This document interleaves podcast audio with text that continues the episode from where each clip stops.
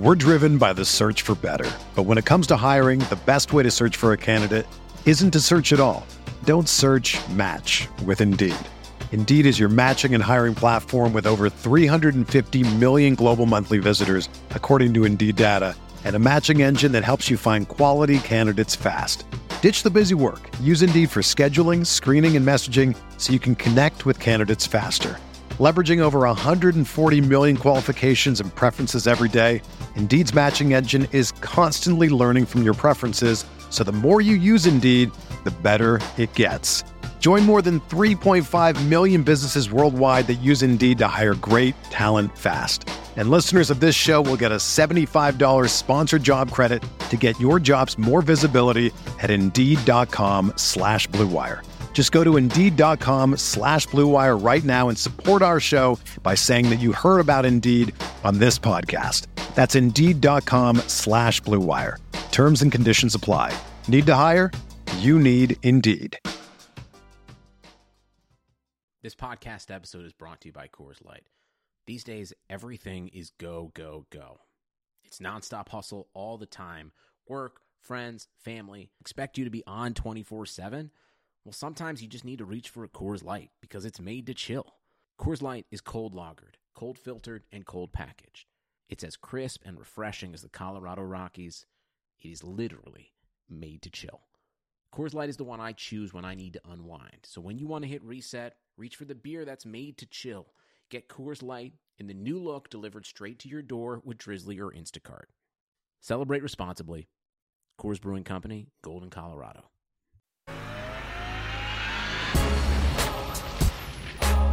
Pacer Nation, what is going on? Welcome back to another episode of Setting the Pace. I am Mike Facci, and we are joined by the birthday boy himself, Alex Golden. What's going on, birthday boy? Hey, not much. Thanks, Foch, for the introduction. It's uh, it's a lot of lot of stuff going on here in Pacer Nation. Where do you want to start today? Well, Alex, I thought since we, we haven't gotten a chance to kind of cover the last game of the Pacers series, the the one that completed the sweep and sent us into uh, basically the future of the Pacer basketball. I think we'll start with uh, Game Four. You know, the last game of the season. Alex, what was your thoughts on a game where the Pacers hold the Heat below 100 points, but they score under 90 themselves? Yeah, I mean, I, I think when you go back and watch that game, I thought in that first quarter, Victor looked really spry. He looked energetic. He looked ready to play, and it's just like there was no consistency from any of the players. Um, you know, Brogdon had a good game in game three, but nobody else really did. You know, it, it, Turner had a good game in game two. I mean, I thought Turner played pretty well in game four as well. So, you know, I just felt like it was a lot of inconsistent play. The defense was atrocious. I know you said they held them to 99 points, but it was like, I don't know how many times I thought in that series Miami just got wherever they wanted to on offense, and the Pacers had no you know, stop for that. And Goran Dragic went off in that second half of that game as well. What really to me was the selling point of that entire game was Jimmy Butler goes out in the middle of the first quarter, comes back in the the start of the third, but for that whole entire second quarter he's out, and and they let Kendrick Nunn go off off the bench, who hadn't played one minute in the series, and, and Kendrick Nunn looked better than all five of our players out there. So that to me was the the selling point that those guys were done. I think they were unhappy with the coach. I think there was a lot of uncertainty of the future of this team, and they were probably just ready to be done with being in the bubble. Uh, you know, six seven weeks isolated from your family. I get it. So, long story short, Foch, it was just a frustrating end to a a really successful Pacers regular season, but just that playoff matchup was awful, and they did not match the level of intensity that Miami played with. They didn't. Um, it just felt like for the Pacers, it was easy to make an excuse saying, "Well, we don't have Sabonis right now. We don't like when Jimmy Butler went down during that that span. That was when the Pacers were expected to to go ahead to be able to capitalize on that. Well, they actually got outscored by seven points in the second quarter. and when you mentioned that Kendrick Nunn came in and kind of provided a spark, I felt like it reminded me so much of when Tristan Thompson played Game Seven and yeah. he hadn't played in the previous six games because Kendrick Nunn comes in there, immediately gets an assist, then knocks down a shot, gets another assist. I mean, Miami goes on a run right there. So it was kind of like, oh my God, how did they not even play this guy all all series long? But for the Pacers, it was actually lucky he didn't because I mean we already got swept. We didn't need it to be you know blowouts yeah. in each game. But McMillan shortens the rotation. We see no TJ McConnell, who also hadn't played uh, the second half of game three. Uh, a very shortened rotation. McDermott, he, he, gets some minutes. He gets eight minutes, but just all, all series long, the, the man was basically unplayable. Yeah. It, it sounds mean, but there's no other way to put it. I mean, McDermott contributed close to nothing in this series. So the, the bench just crunching some numbers. I mean, it, it's it's sickening. But the bench combined in Game Four, the pivotal game where you needed someone to step up, the bench gets outscored thirty-eight to three, and in thirty-seven minutes of play, the stat line for the bench is three points, one rebound, two assists, and one steal. that is what the Pacers bench gave you in a game four closeout game. So very unfortunate. When you touched on uh, Victor Oladipo, the 25 points was was the, the most points he scored during the restart. I did think that he did look you know pretty good in that game. Hats off to Miles Turner. I felt like Miles Turner was aggressive. I felt like he was always in the paint. Um, you know, in Game Four, I, I thought that he put together a good showing. I mean, second straight double double, playoff career high in points, rebounds. You know, ties a career high for blocks in the playoffs. So uh, I thought that he had a really good game. It was just too little, too late. The Pacers didn't win a game this year, scoring under 100 points. So there's no chance you're going to win scoring under 90. Yeah. Well, I want to touch on uh, Miles here for a second because he really mm-hmm. did play well um, with this, you know, with this uh, with this matchup against Miami, and I think a lot of that has to do with Bam Adebayo's body size. Uh, Bam is a really good passer and a really good screener, but Bam is not somebody that's just going to go post up on the low post. You know, someone similar to like a uh, you know an Embiid or a Jokic. You know, someone that's got some weight on Miles. I don't think Miles is like you know going to be. I, think him and Bam are probably close to the same weight. Would be my guess. Bam might be obviously more athletic, more muscular uh, more tone, I should say. But I, I, don't think that Turner really struggled with with Bam as much as uh, you know as much as I expected him to. But I think a lot of it has to do with the body size because we've seen Turner play well against athletic bigs like that, but it's been guys that are kind of bullies that he struggles with. And I don't think Bam necessarily is that bully type player, but Bam does not like Miles Turner. That's a that's a matter of fact right there. But yeah, McDermott, man, you bring him up, and I've been on his case, you know, all series long. But uh, two years, th- seven games, two of 17 from three. 0.118 percentage from the three point line. And, and that is supposed to be your three point specialist. Uh, he's a horrible defender. And it's just one of those things, man. I just. I don't really expect the Pacers bench to be, you know, I didn't expect the Pacers to really have a bench player that could really change the game because they don't have that type of player. Nobody on that bench is a great scorer. You make fun of me all the time because of my love for Terrence Ross. But, you love him. But if you had a scorer like Terrence Ross on your bench, you know, you would be able to get some buckets and not have to play your starters 45 minutes. You know what I mean? And I think yeah. that I think that was part of the reason the Pacers offense got really really bogged down in that in that game 4 is just because their starters were getting kind of winded and you know they had no other options, but I would have done a better job if I was McMillan during this series of trying to stagger TJ Warren uh, to get some minutes where where Jimmy Butler was not on the floor. I think that if maybe you put Warren back in with the second unit, allow him to try to get in a rhythm, that could have benefited the Pacers.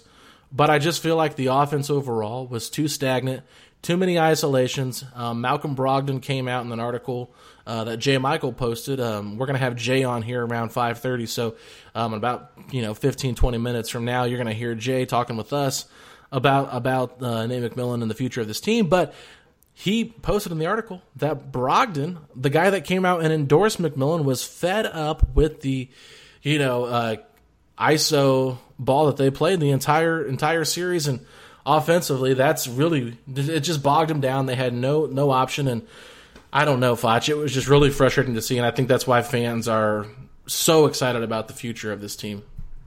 Yeah, I think we are because we're coming off of a series where, you know, just as you mentioned before, so many times it felt like the Pacers were stagnant in offense, just kind of standing around. I mean, I know there was a, a clip going around where it showed even like Brogdon took like 27 dribbles on one possession. Someone even counted it. I mean, just there was just nothing really going someone, on. Someone, someone, that was me, bub. That was that you? Yeah. Oh, well, then there, I, well, there we go. It. We got that. We cracked it. the mystery. I didn't post the video, but I did count it because I was like, "How many darn dribbles did this guy just take in this in this sequence?" Yeah. And I think there was actually like two or three that he had before he got across half court. So really, it could have been like thirty-one dribbles. It really could have been, and just it just felt like there wasn't enough like you know backdoor cuts and just other things going on where you could have created. You know, it felt like if there wasn't really like a, a pick and roll type going, it just felt like nothing was happening at all. We saw Miami shooters just moving all around, getting open. And when you mentioned that the Pacers were, you know, tired towards the end, I believe it was T.J. Warren who mentioned that they weren't switching enough and they were chasing around these shooters a lot. And when the starters played much more minutes than they were used to, uh, I think it showed just towards the end. I mean, the Pacers just they looked like they kind of lost some gas, and I know they were able to kind of cut the lead down to six to with like about two minutes to go, but in game four. But in the end, it just felt like that was a game where they never really looked great. In the first quarter, they they you know they led by one after one, and you know it felt like we were in it, but never looked like they were ever gonna you know run away with this game at all. So it's disappointing when you mention that you know, guy like Terrence Ross. I felt like Jeremy Lamb, uh, who I, I, I love Mm-hmm. Jeremy Lamb. I felt like he could have been a, a, a solid scoring option for this Pacers team off the bench.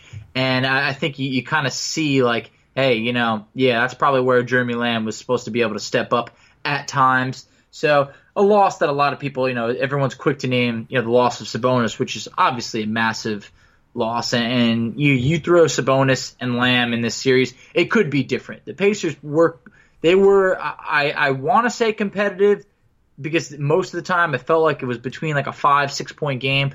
But it, it just feels like you add those guys in. I feel like it's at least a six game series instead of a sweep. So you know, what diving into the math, I believe the exact numbers were that the ideal starting five that we envisioned of Brogdon, Oladipo, T.J. Warren, Sabonis, and Turner, you know, only logged 85 minutes together mm-hmm. all season. Yeah. 85 minutes. That is just nothing. So the the team just never quite got off the ground. You know, we spent all year just fantasizing. Well, wait until Vic comes back. Wait until Vic comes back.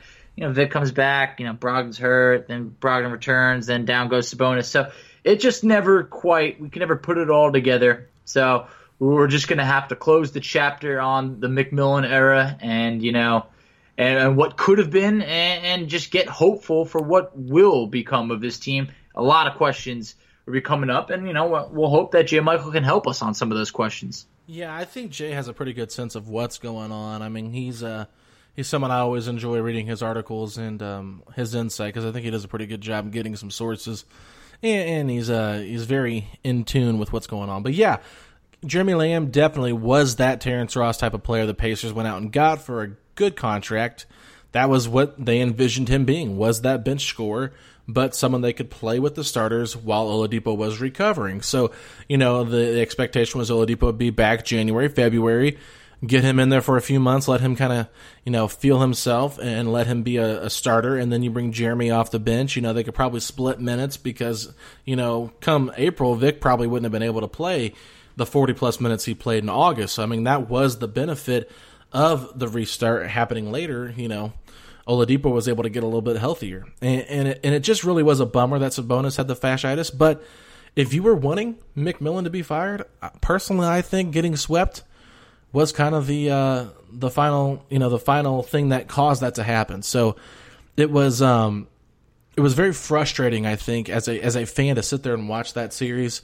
You said you thought they were competitive. I don't really feel like it was super competitive, Foch. I think it was kind of semi competitive because I, I felt like Dan Dakich has said this on his show. He said, "I felt like the Pacers were swimming upstream the entire series," and I agree. They- with they that. were. That's They were. that's a That's- great. that's a- that's a great good analogy. analogy. Yeah, yeah, and I mean, it, it just felt like you know Spoelstra ran circles around Nate McMillan, and No doubt. that's and that's not you know they had a better team. They were fully healthy. We understand all of the reasons why, you know, you you feel for Nate in a sense, but at the same time, I mean, Nate ran the same entire offense. Like we've been sitting here saying, hey, based on regular season success and based on injuries, I understand why the Pacers gave McMillan the extension. However, just because I understood why they didn't doesn't mean I like that decision. Doesn't mean I think that this was the, that's what they should have done. I was very happy to see that they were going to make a change. And I will tell you this before I let you, you know, kind of give me a, a talk back here. Herb Simon is 85 years old. He he was reported to not be happy with what McMillan did, and he and his inability to play a different style of basketball. So, as an 85 year old you know, we're going through a crazy time right now in this world. The pandemic, uh, social injustice. You know, it's it's been very frustrating. Um, you know, it's been a frustrating year from all sides, and I, I think that Herb Simon realizes, hey, I have got to, you know, the time's coming to an end where you know I'm not going to be around forever. I want to see this team start winning some playoff games. This has been an awful run. Uh, we, have had good regular season success, but the playoffs have just I haven't enjoyed the playoffs, Flatchy. and it's to the point where now is the time, make changes, and we'll see what those changes entail. But I'm excited for the future of this team, and I definitely believe that we're going to see some roster moves, some roster shakeups, along with a coaching uh, change. It feels inevitable. I mean, the good part is is that you know we're not a bottom feeder team of you know in the East. You can add a capable head coach that can, if they can change the style of offense for this team, I, I do think that there's a lot of potential on this team. I mean, there were some good three point shooters on this team where I feel like they didn't get to be, you know, utilized to their best of their ability. I do think a change is going to be made team wise, uh, you know, to the players because not many teams are, are going to use like a, a, three center approach. Basically, the Pacers have. It, it kind of hurts. I mean, sure, that's almost like a another you know episode for another day of what the Pacers have, have done the last few years in the draft, but there there is some potential on this team where I think that a, a, coach coming in is inheriting a pretty good situation. It's not like the Pacers are, you know, like like the Hornets where you're you're loaded on the books and you don't have that much talent and it's going to be a few years. No, I, I do think that this is a playoff team year in year out, but it's about not being happy with just being there. It's about wanting to go further. And when you mention, you know, Herb Simon's age, sure, he wants to win now, and I respect that because, you know, we're talking about this is the same team that you know fired, you know, Frank Vogel years ago or moved on from him, and that's a man who at least took the Pacers to two conference championships. When you're looking at Nate McMillan and his long history with Kevin Pritchard, he hadn't even won a playoff series with Portland all those years. So you're talking about their relationship goes back so many years without even having won a playoff series. I mean, yeah. that's that's at some point, you know, a change had to be made. I respect it because it felt like do we want to really be the underdog team year in year out is that just our identity when when does being the underdog really pay off as much you know you want to be a, a team that can take the next step forward. And, you know, McMillan, I think they had said earlier in the year that he wanted to be right around 33 point attempts per game. That's good for 29th in the NBA. That doesn't cut it anymore. I mean, he's almost, you know, if we had known what the numbers are going to end up saying, it's basically saying, I want to be last in the NBA in threes, and, you know, eh, that's not going to work. So, the the weird thing about game four was it was actually the one game that the Pacers outscored the Heat from three, but it was just it was too late. I mean, you're talking about in the whole series they broke 101 points one out of four times.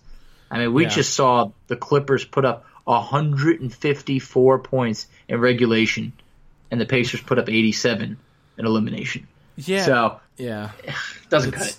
No, it doesn't. And I think what was uh, a really good tidbit from Kevin Bowen here on the local radio station, uh, he said the Pacers, I believe, led um, for 11 seconds in the fourth quarter of the entire series. 11 oh seconds. God. Out of 48 minutes. So, yeah, it's uh, it's just one of those things, and I don't really understand it.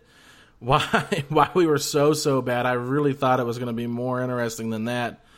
But yeah, Foch, I don't I don't know what to expect from this team going forward, except I do believe there's going to be a lot of moves, and it was just one of those things where this series was not um, the way I expected it to go down. I'm trying to find a tweet that I put out where I have the numbers up of the entire the, the entire. Um, there it is. Okay, yeah. So between the the Pacers bench and the Heat bench, he he benched throughout the series, outscored the Pacers 126 to 70.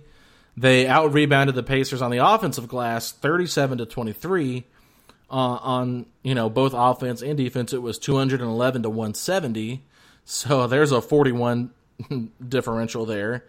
And then in the free throw attempts, they had 119 to the Pacers 81. So you just look at those stats and I'm just like, yep, that's that's pretty much where they lost it. I mean, especially in like that game 4, you know, like it was so funny because I remember there was a possession where they literally got three offensive rebounds the Heat did and it ended with like a Tyler Herro wide open layup when the Pacers were trying to really make a push there at the end. So it's just at the end of the day, this Pacers team wasn't good enough. You know, McMillan did say this on Scott Agness's podcast today. He said, "You your your roster will dictate the way you play." So that's the that's an interesting thing that he said. I don't really know if he was kind of making not a shot, but I guess basically saying this roster that was constructed, having two bigs, having a bigger, slower point guard in Brogdon, how am I supposed to play fast? You know what I mean? So mm-hmm. maybe that's kind of where he was getting at. Thought that the slower lineup that he had. I mean, really, that's my thing that I noticed too with this lineup. Flash, Vic is the only one that has like that burst that can get to the rim. Oh yeah. None oh, of these yeah. none of these other guys have it. I mean, Aaron Holiday maybe off the bench, but it's like they don't have that guy that can you know really like beat you with his speed. Like Brogdon beat you with the size, Warren size.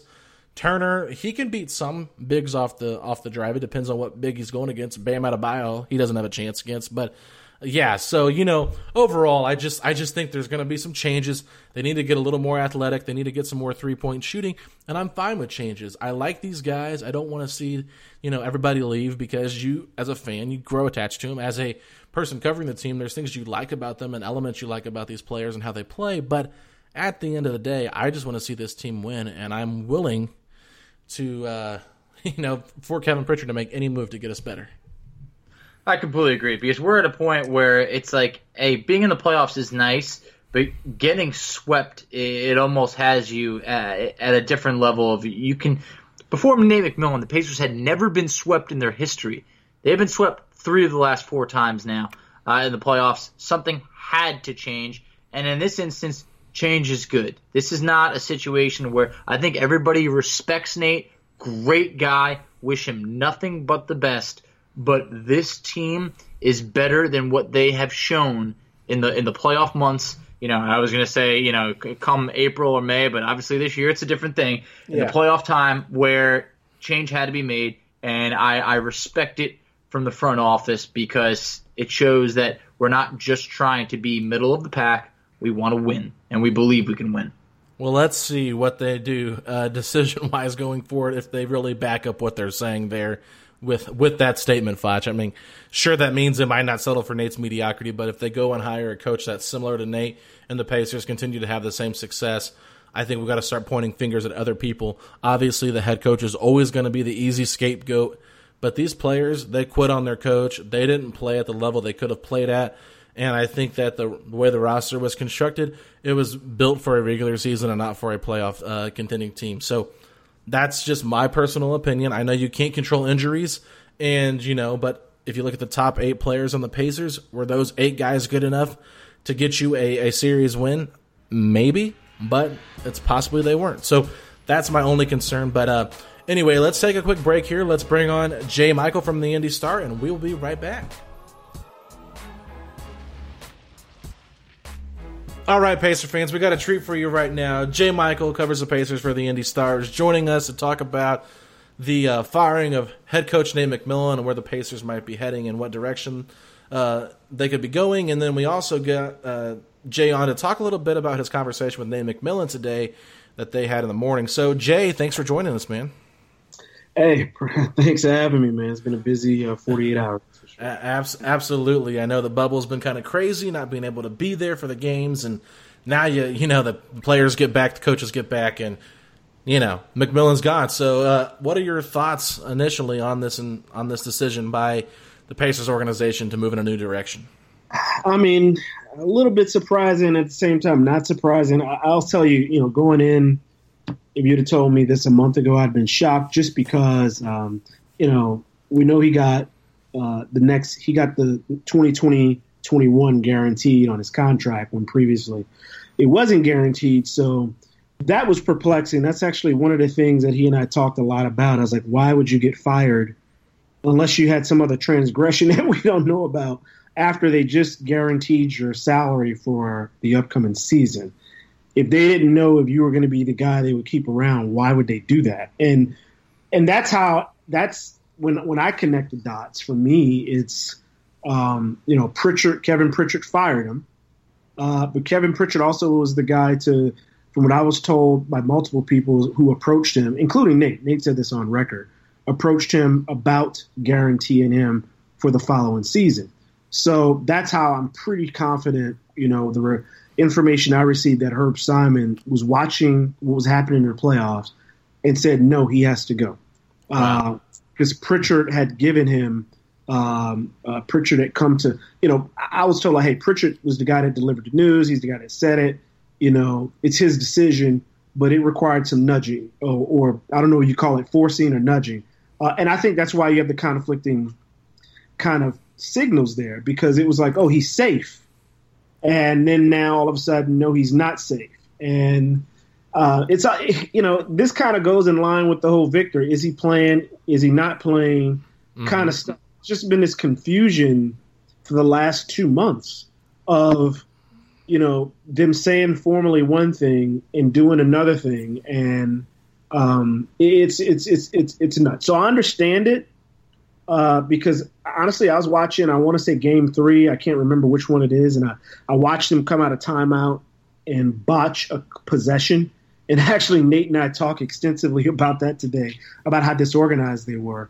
And I remember looking at the game saying, "Boy, luckily for him, he's got that contract sewn up because if he didn't, and he was still in flux, this is the kind of thing that gets you fired. I said that to myself. Mm-hmm. and and uh, and lo and behold, those kinds of things is kind of what led to his downfall, as well as what they thought as um, you know his his lack of offensive imagination, something that he said he didn't think was an issue uh, in this conversation with me, as well as that um, uh, his relationships. They wanted him to to, to reach out and be a little bit more amenable to building relationships with players.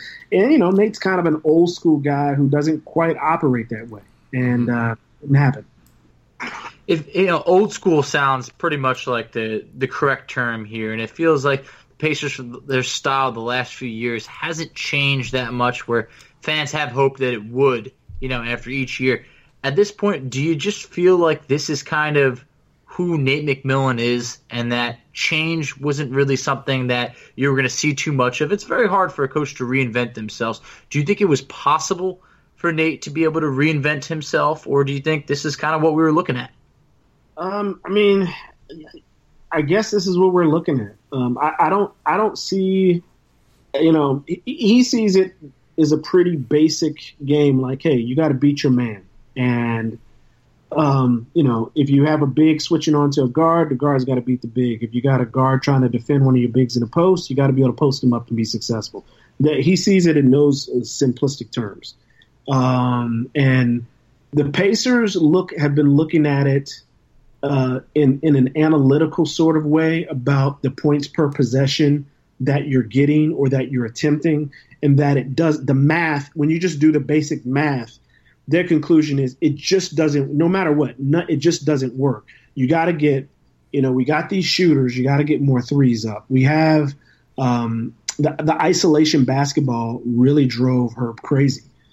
Uh, and and I just I just don't see that Nate you know can he go off? He said he's going to take a year off and kind of figure out what he should what he's going to do next. And um, do I think he's going to be remarkably changed if he comes back as a head coach? I don't think so um, yeah. But um, it's it's you know it, it's it's it's it's kind of you know it's kind of weird. Like you want to play like you know everybody wants to play this fast tempo uh, up up you know fast break sort of basketball, get up a lot of threes to have a chance to win.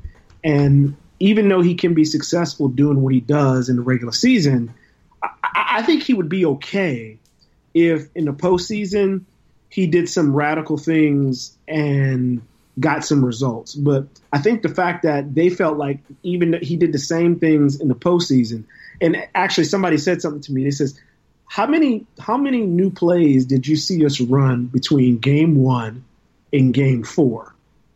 And I was like, honestly, if y'all ran something new, maybe it was one thing. I just can't remember. It's like, no, this is Miami alone in game four ran four different sets plays that they hadn't seen the entire series.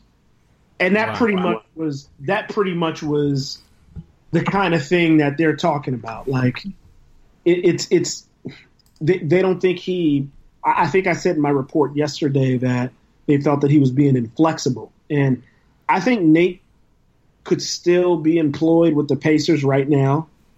Um, if he, even if they had not succeeded, but he had tried to do some other things and maybe, you know, and maybe it doesn't work or maybe it works, but it's still not enough. Maybe he's still there.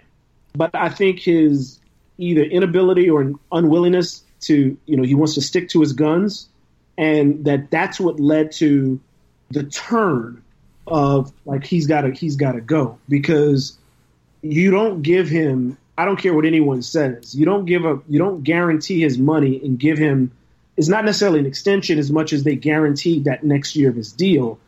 Why do you guarantee that part that that that that deal for next year if you plan to fire him all along? And so that's that's also a breadcrumb on the trail that shows you that you know, this wasn't something back in July when they came into the bubble that didn't appear to be what the plan was. That he had seemed secure, and maybe because he thought he was secure, he could do that. I, I, I don't know. Maybe that was it. But I, in, in defense of him as well, he said to me, "I didn't get out of the first round. I don't deserve to coach another year." He said, "I thought I could get us out of the first round before Sabonis got hurt. I know this is a results oriented business. I didn't get it done." and he was kind of uh, resigned to the fact that if he didn't get him out of the first round, he didn't believe that he should have continued anyway.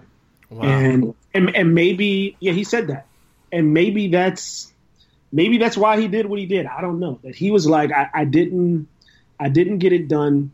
Um, it, it, happened on my watch. It doesn't matter. He, he drew he drew a comparison to the COVID pandemic. He's like, I'm not going to be one of these people you know, you could say, oh, I didn't create the virus, not the problem. You're on the watch, and all of these things happen while it was on your watch. He's like, you can't do that if you're the leader of a country. I can't do that as leader of this team.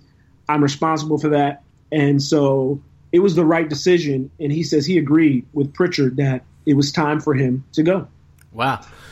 Well, I, I think one of the things that was in you know intriguing to me when reading your article was just how upset it seemed like Brogdon was with the uh, with the whole entire offensive game plan, and we we had seen Brogdon, you know, just a few weeks ago, you know, be really excited. I mean, he made a social media post about backing the the re-signing or the extension of Nate McMillan, and then it seems like his tone changed a little bit, and I think. You mentioned, you know, he said if he had Sabonis, he thought he could win the series. I really felt like our entire offense, both with the starters and the bench, was predicated on what Sabonis did. I mean, he was the focal point of it, and rightfully so. I mean, he wasn't all star this year. The Pacers were much better with him out there, but it just made them so you know they weren't diverse in their offense, and I think that that definitely is a problem. And I, I like that he owned up to it and said that he was kind of you know ready to be done because he didn't feel like he deserved it. But it was also interesting on uh, Scott Agness's podcast. He mentioned which I don't know if I'm sure he said this to you too. He said, but the players that the front office gives you kind of dictates the way you can play. And yeah. if you think about this roster and the way it's built, I was I was telling Facci, I'm like the only guy really that can that can really change. You know, has a burst in the in the starting lineup is Victor. All these other guys are pretty slow footed, and yes. I, I think I think if we go forward with a more modern style of offense, it might be a breath of fresh air. But I think you're going to have to have some internal roster changes because this roster right here is not going to be able to play uh, an, an up tempo style of basketball. No doubt about it. And I think, and I think that's where there's the disconnect. I said to someone in the Pacers organization yesterday, they saw something. I think that I tweeted about that they're going to probably need to overturn like half to three quarters of the roster if you're going to play this modernized five out, up and down type of system, and disagreed with me and vehemently disagreed with me. And I, I said the same thing you said. I said, look, you know, Brogdon is not a guy you know, okay, if he's your spot up guy, but he's he you know he's not going to be your main ball handling guy in that sort of system. Jer- I said, let's think about it. If you want to get all these threes, Jeremy Lamb is a mid range long two guy. He's good at it, but mm-hmm. he's not necessarily a three point shooter. Um, T.J. Warren had that burst in the bubble, and he's shown some flashes of that, but he's feasted in the mid range. So now you're going to take those shots away. Who knows how they look if you do that? And you're right, like th- that's not that doesn't really fit Sabonis's style though you know his ability to screen obviously is valuable and rebound and you need that kind of stuff. But if you play some of this fast paced like D'Antoni style basketball the big dives and goes to the rim and plays above the rim. That's not Sabonis's style. Um, Miles Turner's not the he's a tall long guy who's a little bit you know more flexible than maybe Sabonis is in some situations. He's a better shot blocker better rim protector that sort of stuff. But Miles Turner isn't this super fantastic athlete who just blows other bigs out of the water with his athleticism. So I think there's no doubt about it. If you decide to go to this this uh, fast paced up tempo style, I think some people there think they have the pieces to do it. I think you have some pieces. Mm-hmm. I think there's significant pieces that have to change to maximize that. So you may have a system where you're getting more efficient offense and you're doing some things that are better that you like, but you know, instead of winning 45 to 48 games a year, you're now treading in the low 40s to high 30s and not making the playoffs. But, you know, your efficiency numbers in certain areas are maybe more to your liking until they can change that personnel. And I, I think the, and that's why I say, in order to do that, the next step is you have to make an aggressive move with the personnel. And if you don't do that, then, you know, it's a, you know, you're only doing it halfway you know, I, I, think a move has to be made because when you're looking at this Pacers team, I, I, just think it's still just a little bit puzzling with, you know, having Turner, Sabonis, and Goga all trying to find the minutes. Do you envision the, you know, Turbonis combo over there of Miles and Domas coming back to this team next year? If you'd have told me before this firing of Nate, I'd say they would come back next year, but they would make a move with one of them before the year's out because that's what I originally said before Nate's firing. Um, because I think they wanted to see a little bit more of those guys before making a final move.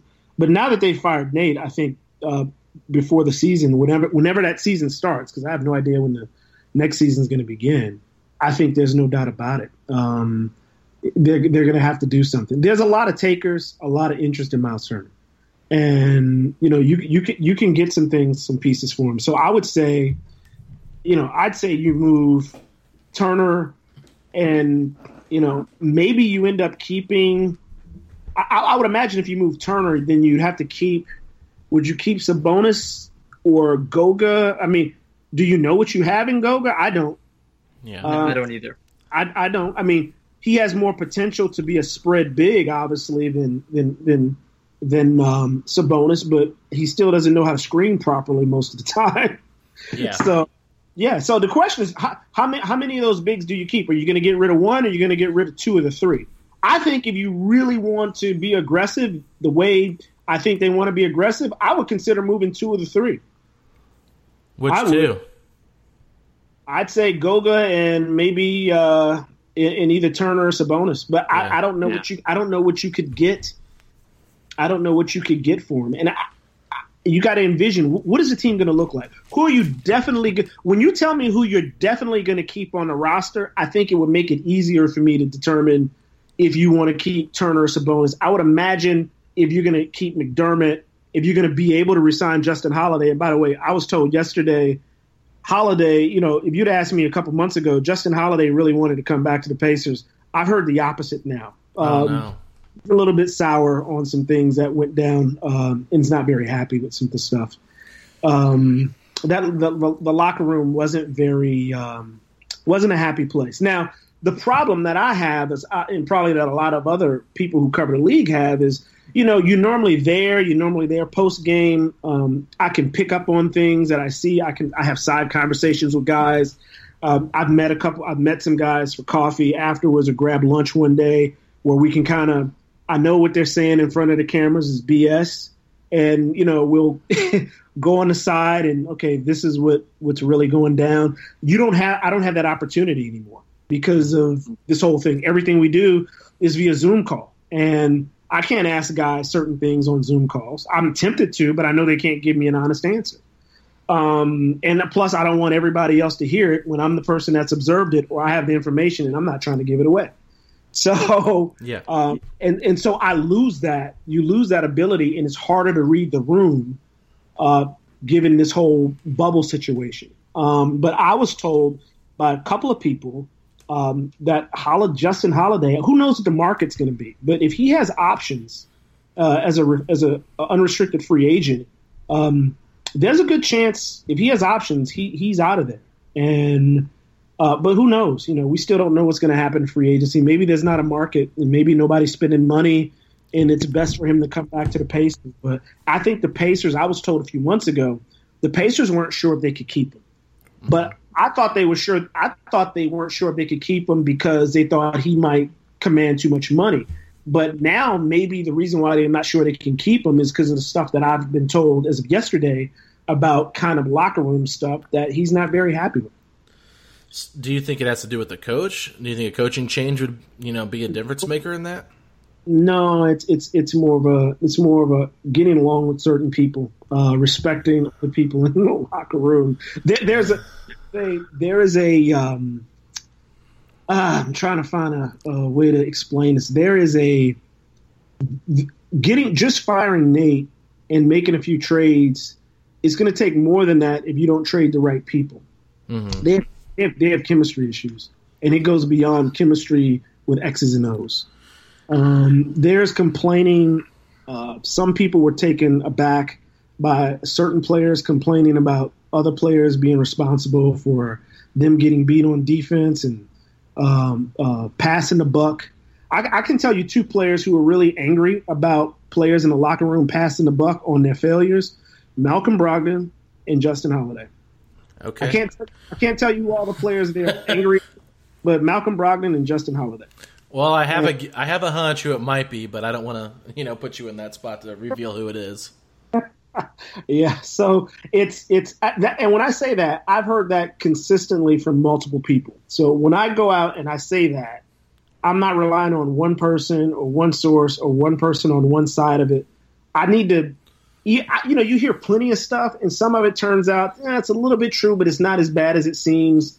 Um, there, there's just, um, you know, so there was unhappiness with the way the offense was being run. They didn't, they thought obviously Nate's one dimensional hey, if you don't beat this matchup, then hey, you know, just chuck it up before the clock expires. Um, so there was unhappiness about that, but there's also unhappiness about just kind of the chemistry that there's, there's getting rid of Nate and trying to make these other guys, you know, bringing in somebody else new to make them all happy.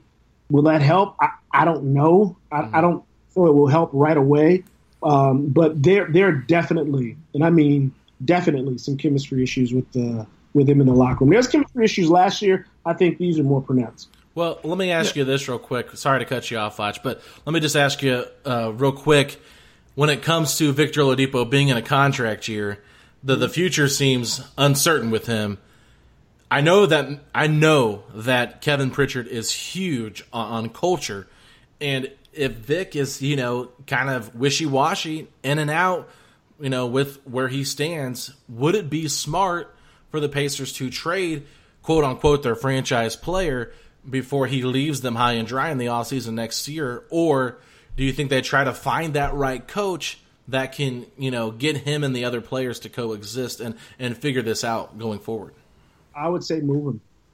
Yeah. Um, I'm not. I'm not. I'm. All, I'm all about doing things a year early rather than a year late. That's generally how I prefer to do it. Um, I, I, think this whole idea where you try to placate people and you try to put certain things in place and hope they stay, and then they leave you high and dry, and now you're really burned because right, you base your future off of you know. It's like if there's any doubt, if there's any doubt of his commitment, and you know, I've been told everything from Oladipo's going to ask for a trade, or that, and that the Pacers realize they got to do something in terms of if they can't get a commitment that they need to do something. I've I've heard a little bit different things from different people um, that something's going to happen in that regard. Um, how, how, you know what's going to come first?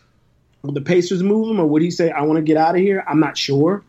Uh, but if I were in charge and you know, there was any sort of um, um, uh, wishy washiness, I think you got to move, especially when you're a mid sized market like Indiana. I don't think you can afford to wait and a guy leave you and you get nothing in return. It's it's one thing if a guy leaves the Lakers or the Knicks or the Brooklyn Nets or some guy a team like that in a bigger market, you you can get free agents like Kevin Durant coming to you without even having to recruit him. Indiana doesn't have that luxury. No, they really don't, and, and I do think that yeah, the Pacers can't afford that risk. I think if Paul George had walked, I think this team could still be rebuilding right now. So you don't want to take that chance. I do hope though, if if the Pacers do decide to trade him, that the the league doesn't interpret it in a way of oh, you know, if they're going to deal one of their own like that, then why why sign there? But uh, to kind of move over to a little bit of a different topic, do you think the front office needs a little bit more blame for maybe some of the the reaches um, or the the lack thereof of production from recent draft picks? Because when you're looking at, you know, I like Aaron Holiday. I think that he's been a little inconsistent. I do think though he's shown some great flashes. But when you're looking at drafting TJ Leaf over some of the guys that he was picked over, and then also Goga, who unfortunately was not able to contribute much this year. Do you think the front office needs to maybe accept a little bit more blame there because the Pacers weren't able to get essentially anything out of those two positions, those two players this year? Um, I, I, actually think they, they, know what they they know what happened with TJ Leaf. they know about the mistake they made with TJ Leaf. That's um, I, I think if you asked any of them to give you an honest assessment. You know, how, how could you argue that not picking John Collins or OG Anunoby or someone of, of that stature over TJ Leaf? Of course, you regret that pick. Um, and I wrote something. I, I think I did a, a, look back at, at Pritchard's um, his three years as president, and that was one thing I, I really dug deep into. Um, how they ended up taking TJ Leaf when you know everything suggested leading up to that draft that they draft probably John Collins in that spot. And that's what they, that's what I that's what most people thought they were going to do is take John Collins. So I mean, yeah, look, if you're missing a draft, you can't afford to be the Pacers and missing a draft. Um, that's one of the couple of ways other than trades that other than trades, that's the way that you build a team. Um, and especially when you know that slim pickings in free agency and you're always going to get those second and third, fourth tier guys uh, and not the first tier guys. You you really got to hit it on them draft picks. But I, am going to give look, Goga's had. I think Goga's going to eventually be okay. Um, I see things that Goga does well when he does play well. He's a little bit, you know, meek personality. He's not used to, you know, he's got to learn how. If he just learns how to set screens, I think he'll he'll rocket up the charts immensely. It's just his screen setting drives me insane. But I, I think that comes from um, just not being experienced in doing that. I, I don't see a whole lot when it comes to Leaf. Uh, the draft that Goga came out of, I don't see that draft as being as as talented as the one that Leaf came out of. And so I understand picking Goga where they got where they got him. I don't understand picking Leaf given your other options at that pick. So yeah, I mean they absolutely should, and they know it. They know um, that they missed the boat on the TJ Leaf pick. Well, I want to, I want to, you know, before we let you go here, about five or ten more minutes, maybe we can spend with you, Jay. I want to get your thoughts on, you know, potential candidates you could see as the uh, the new head coach for the Pacers. I, I have done some research myself, trying to figure out some names that could be potential candidates. But at the end of the day, you know, it's just hearsay. Is there anything you're hearing other than D'Antoni? Any names you're interested in? The only other name I've heard, and I don't believe this is a serious name, um, it's just one that's thrown out there, is Mike Brown. Um, Mike Brown. Oh, heavens no. that's the only other name I've had mentioned to me, and I had it p- pitched fiercely. And I think part of it is because, you know, the Golden State connection, being under Steve Kerr, learning, have his connections to Indiana, that sort of stuff. But um, you know, I haven't heard a whole lot on that front because, you know, usually you like to have your coach in place before you know you start reorganizing the roster and and making moves. But given this kind of this truncated time period we have from whenever the season ends to the draft to free agency, there's just not a lot of time. Um, and so ideally, they want to get the coach in place to help kind of reshape uh, how they're going to reshape the team. but it, it might not necessarily happen. Especially if you're interested in, say, D'Antoni, and the season continues, and you know if he goes deep. Obviously, if he you know get, the Rockets were to you know, if if his season were to end right away and he becomes a free agent, the expectation is that he's out at Houston. Um, and so he's going to be if he hits the market. I mean, he's one of your top two guys that you're interested in. But understand that D'Antoni's name has been shopped by people who are tr- who've been trying to get his name out there in the conversation for a while now. So I've always kind of taken it with a grain of salt. Um, is D'Antoni the guy? Um, did, did they fire Nate because they think or know they're going to get D'Antoni? I mean, I don't know. I, I don't know the answer to that. I, I don't. But is it is it possible? Sure. Do I know that? No. But I think they were going to make the move with Nate regardless of who was available. Um, but D'Antoni, it's clearly if you're looking at modernizing offense, which is the word that was used to me, um, D'Antoni would have to be one of the guys that you bring in, no matter for not you know you need a culture reset with how you play. And th- that's clearly a guy you know that, there's all the rest of the names that you hear are some of the traditional names that you hear brought up at this time. You know and somebody else i forgot somebody else mentioned another name i'm sure that'll make you really excited was mark jackson. And i thought it was a joke but they said mark jackson. I, I can't believe that. Not if you try not not if you're trying to modernize the offense. No hate no hatred towards mark. I just he just doesn't fit modernizing the offense based off of if you go by if I go by what I've been told, then that kind of makes it a small group of, of coaches to choose from, not a bunch of coaches. Yeah. Yeah. Given the ties to the Pacers, I, I could see his name kind of popping up, just you know, as you mentioned, like that. But I don't know if they'll be uh, taken seriously. Um, but you know, there's going to be about six or seven coach op, uh, openings, you know, this off season. So it's going to be pretty interesting. Do you think that the Pacers feel pressure to maybe bring in a more proven coach like a Mike D'Antoni who's been in the league for, you know, say 15 plus years, or maybe take a gamble on a younger coach where, you know, who knows? There could be a, high risk, high reward, maybe more of a safer bet. Where do you see the Pacers kind of going?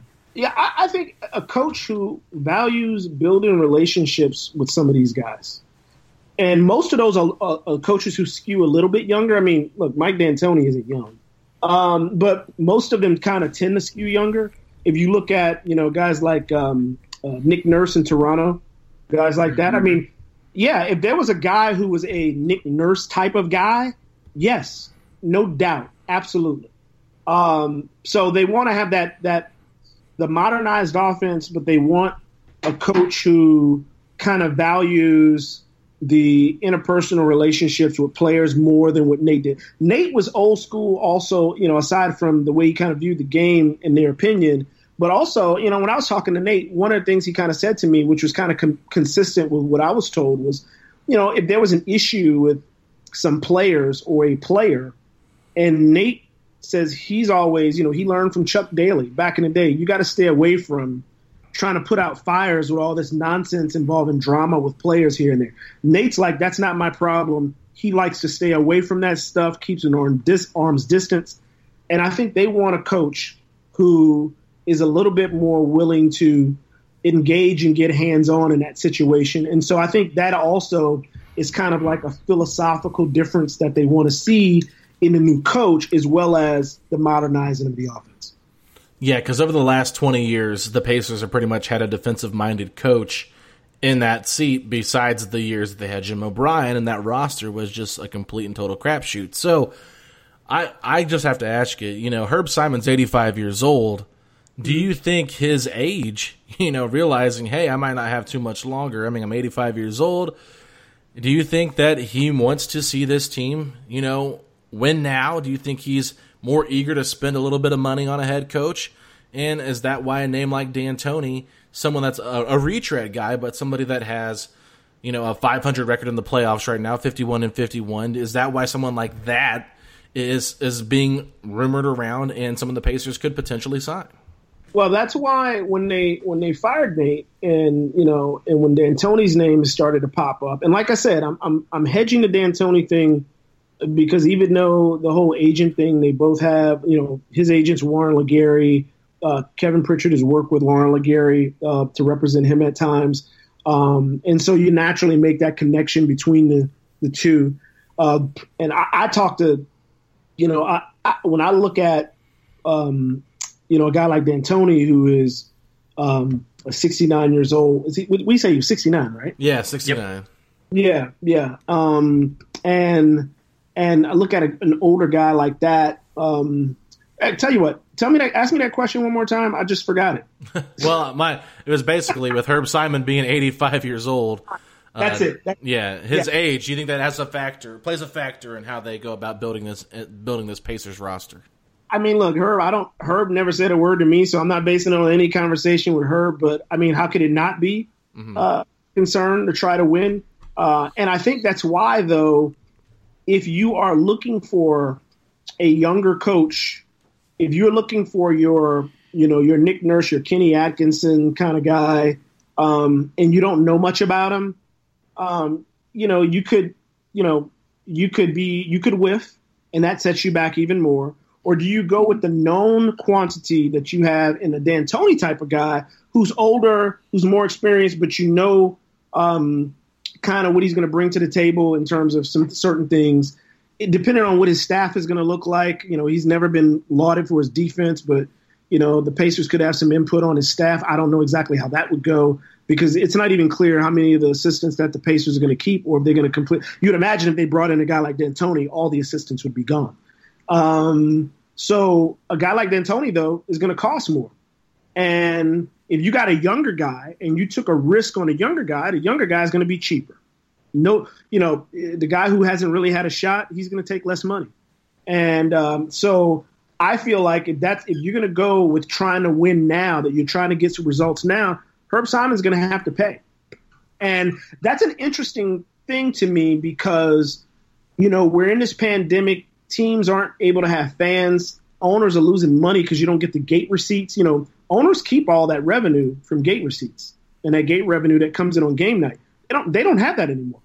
and so, given that your expenses would go up with a coaching staff with an experienced guy, the level of D'Antoni and his name recognition, um, and that your revenues coming in are going down, that that I guess that will challenge the whole idea that uh, you know Herb has a reputation of being cheap, and you know if he goes that route, it's going to cost some money. So he's going to have to dig deep in his pockets if he does that.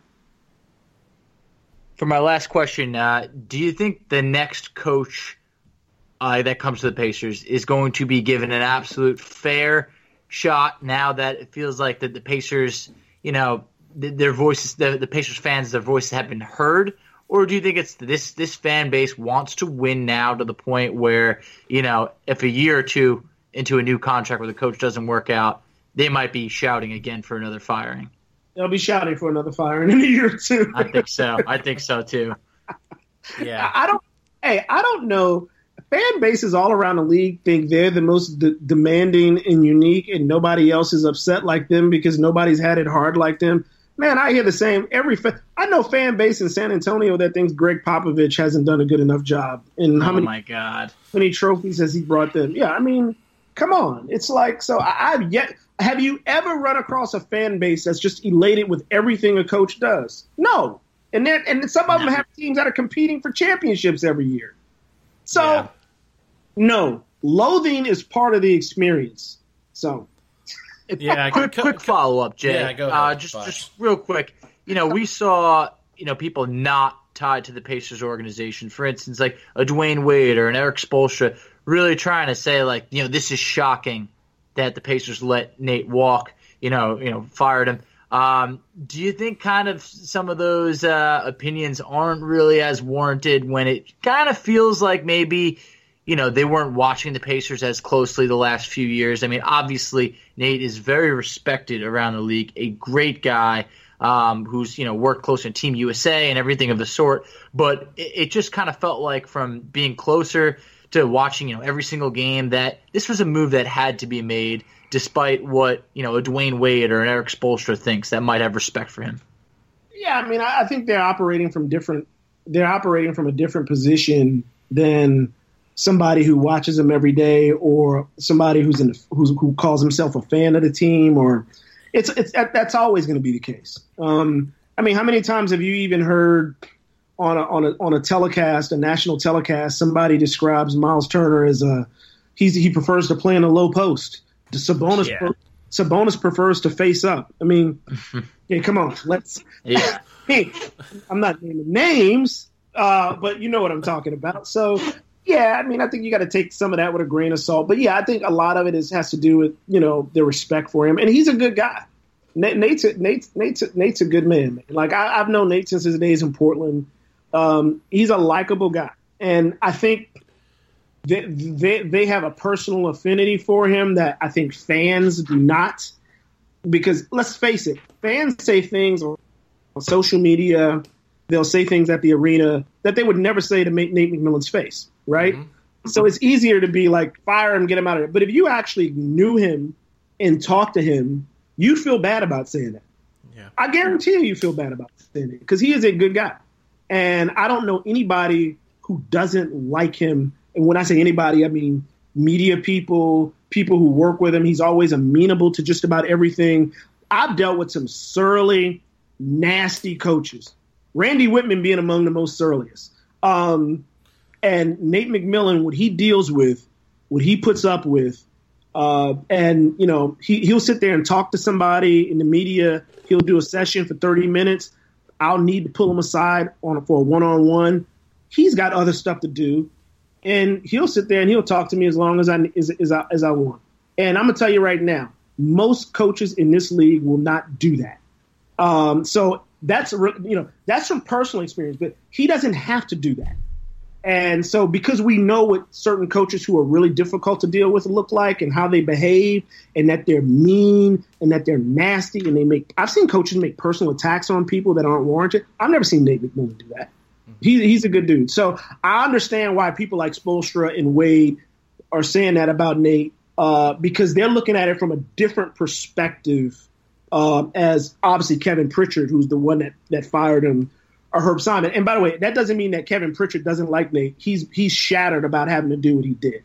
It really, just because Kevin Pritchard fired him doesn't mean he detests Nate or thinks Nate is a bad guy. He just wants him to go in a different direction. So you got to be able to separate the personal from the professional. And I think they were speaking more about the personal stuff that they want good things for Nate McMillan. Whereas most people who don't like him and say bad things about him, they don't know that side of it. Yeah, I, I definitely think Nate's a great guy, and, and you know, from an X's and O standpoint, sure you can be frustrated with him, but I I don't know. I was I was really impressed with how he handled things, and just hearing the way he's treated the reporters. I mean, taking time to do one on one conversations with them, getting back with you guys. You know, the day after he just got fired. I mean, that speaks a lot in the fact that you said he talked with you for over an hour about everything. That to me just speaks a lot about Nate McMillan, and of course Kevin Pritchard. I'm sure they've been you know tied together since their Portland days. So this is obviously a very tough decision on a personal level. But at the end of the day, you know Kevin Pritchard's job could be on the line if the Pacers continue to have failures in the playoff. And I think you know, like you said, you got to separate personal from business. So my last question for you, obviously, we we know that there's other teams that have openings at the head coaching position: Philadelphia, New Orleans, Brooklyn, Chicago. Um, you know, it could be San Antonio, Houston, possibly. Well, more than likely. So Houston could have a uh, open spot as well if if Popovich does leave. So when you look at all those other organizations, all those other franchises, where do you rank Indiana on that totem pole? Ooh, in terms of like the most desirable place to coach, Yeah, yeah. Um, well, look, let me tell you, Brooklyn's going to be pretty high up, even though they got a head case, head cases in Kyrie and KD. They got talent. um, so I'm going to probably put Brooklyn somewhere at the top of that list, despite those guys being a little bit cuckoo. Um, I, I put the Pacers somewhere about eh, maybe about three or 4 Uh, I put them ahead of New Orleans. Um, I put them definitely ahead of Philadelphia um, even though that's a great basketball market too. I just I don't like. I think the difference, say for instance, between the Pacers and a bigger market like Philly is Philly's to me, Philly's front office and kind of uh, situation with ownership. I've been saying since no- November is an absolute disaster, and I don't think a coach really can do his job there the way it needs to be done. So I put the Pacers above them. Um, I mean, obviously New Orleans is good because they have some good pieces there. I just don't think that's a great market for basketball. So I would put uh, Indiana above that too. Uh, so I would say other than maybe, I'd say other than maybe Brooklyn. Um, Chicago somewhere in the mix. Yeah, you know their roster though. Houston might be the one that's sneaky good. Yeah, Houston. I would say you could say Houston and Chicago. You could say Houston and Brooklyn. And, and I'm saying I'm kind of teetering on Houston. I'm not sure. I don't know what's going to happen with Daryl Morey and what they're going to do going forward. So I'm not quite positive about them. But Chicago, yeah, that roster is that roster is something else. and, and we don't know what that front office. I think it's better. It looks like it's going to be better. I mean, let's face it. Moving on from Gar, uh, that, the Gar regime with Boylen is automatically going to make you better addition by subtraction. But um, yeah, I can't mess. Chicago's a good market. I just don't know if that's a. You can be in a good market, but the job isn't necessarily a great job. And so yeah, I put Indy even over them too. So I'd say maybe about three. How about that? That that sounds good to me. I like it. I, I like it. It's a lot Seems better because. I mean, when you look at the other teams, I mean, they have star players. The Pacers don't have that alpha star, so that's the only reason I kind of you know think maybe they wouldn't want to come to Indiana just because a little bit of a smaller market. You know, they don't have that Joel Embiid Ben Simmons combo. That Zion Williamson, obviously in New Orleans, James Harden, Houston. You already mentioned Durant and Kyrie in, in Brooklyn. Obviously, they're ahead of them. Chicago, uh, I mean, what do you got? Zach LaVine. I mean, I don't think that that's such a desirable place, especially with how poor their organization has been run over the past, you know, decade, really. So, you know, Indiana, I'm excited to see what they do, what kind of moves they make. I, uh, you know, I've been on the fence on what they should do with Oladipo, but I feel, you know, I, I'm I'm fine if they trade him because who knows if he's ever going to get back to being that you know player we saw in 2017, 2018, and at the end of the day, this Pacers team they have to make moves to continue to grow. I'm not sure what those moves are, but if they if they want to play faster, they're going to have to make some significant changes and there's going to be some fan favorites that will probably be dealt, and uh, it's going to be hard for some of these fans to accept all of these uh, these changes because I think it's going to be a busier summer than people realize. Yeah, no, and it's going to have to take place in a small period of time. This isn't the usual off season that we're going to have. I mean, yeah. You know, this is so there's going to be I think there's going to be a lot of stuff happening in a real small window of time, and uh, I don't know if I'm going to be able to keep up with it. We'll see. well, if you need help, let me know, Jay. But yeah, always uh, always great to have you on. This was great stuff you know, uh, 45 minutes here worth of, of great content. I was maybe thinking 20 minutes with you, but hey, this is this is just too much greatness to keep talking about. So you guys can follow Jay on Twitter at this is Jay Michael, and uh, we thank you so much for coming on, man. Looking forward to your article that's coming out. Is it tomorrow on uh, your conversation with McMillan? Um, the first piece of it drops right now. Is um, told I just got a text telling me it is posted now, and there's some the, the other juicy, some of the other juicier stuff I'm holding out for. Um, for something else. I can't give it all in one take. So yeah, yeah. no, you gotta make you gotta stretch it out. I completely understand that. So, all right, all right, we're gonna take a break. We'll be right back. Alrighty, everybody, that does it for another episode of Setting the Pace on IndySportsLegends.com. If you haven't noticed, we have terminated PacersTalk.net, and, and we're going to merge that website basically with Indy Sports Legends, run by Tyler Smith so you'll be able to see all of our work that we did originally at PacersTalk.net over at IndySportsLegends.com. And uh, we're looking forward to that move going forward. I have an article out talking about seven coaching candidates I could see the Pacers interviewing for their head coaching vacancy. Uh, I want to thank Jay Michael once again for coming on. Facci had to hop off before we were able to record this closing segment. So, Facci, uh, you can follow him on Twitter at underscore FACCI. I'm at Alex Golden NBA. You can follow us on Twitter at Setting the Pace 3. And until next time, we'll talk to y'all later. Peace out, Pacer Nation. Sugar Ray Leonard, Roberto Duran, Marvelous Marvin Hagler, and Thomas Hearns. Legends, whose four way rivalry defined one of the greatest eras in boxing history. Relive their decade of dominance in the new Showtime sports documentary, The Kings, a four part series premiering Sunday, June 6th, only on Showtime. This is the story of the one. As head of maintenance at a concert hall, he knows the show must always go on. That's why he works behind the scenes, ensuring every light is working, the HVAC is humming, and his facility shines. With Grainger's supplies and solutions for every challenge he faces, plus 24 7 customer support, his venue never misses a beat. Call click grainger.com or just stop by. Grainger, for the ones who get it done.